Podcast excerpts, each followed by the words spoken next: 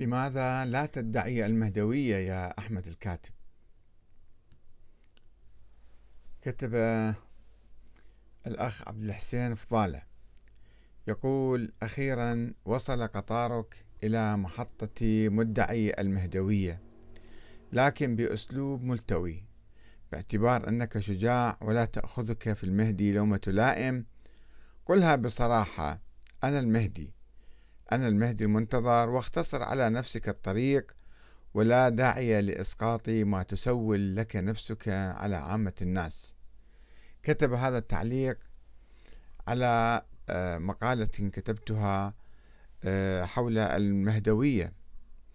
وقلت فيها أن المهدوية ليست شخصا معينا ننتظره يأتي من السماء إنما آه، هو ضرورة حضارية. كل إنسان في أي موقع في أي مجال في أي بلد في أي مستوى عليه أن يكون مهديا وبالتالي نحصل على إمام مهدي.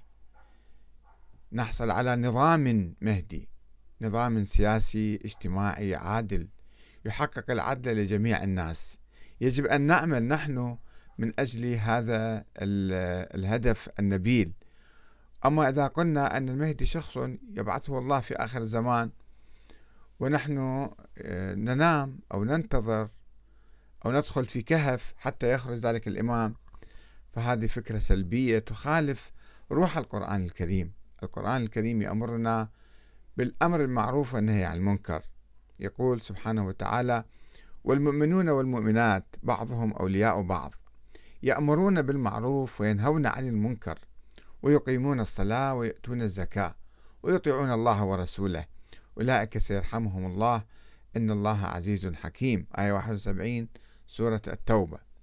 ويقول أيضا ولتكن منكم أمة يدعون إلى الخير ويأمرون بالمعروف وينهون عن المنكر وأولئك هم المفلحون.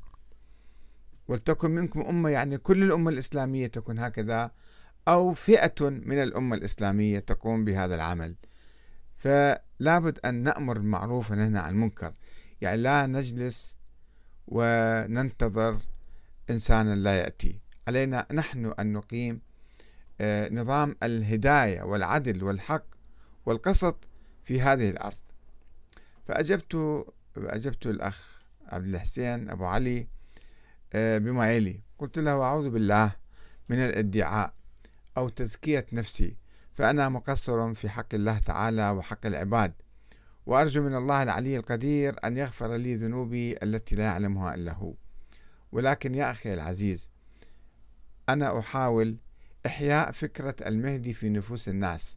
فبدلا من انتظار شخص موهوم لم يولد قط أدعوهم لكي يمارسوا دورهم ويقوموا بعمل الهداية والإصلاح.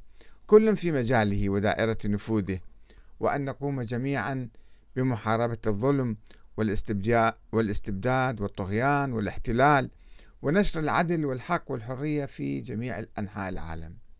والسلام عليكم ورحمة الله وبركاته.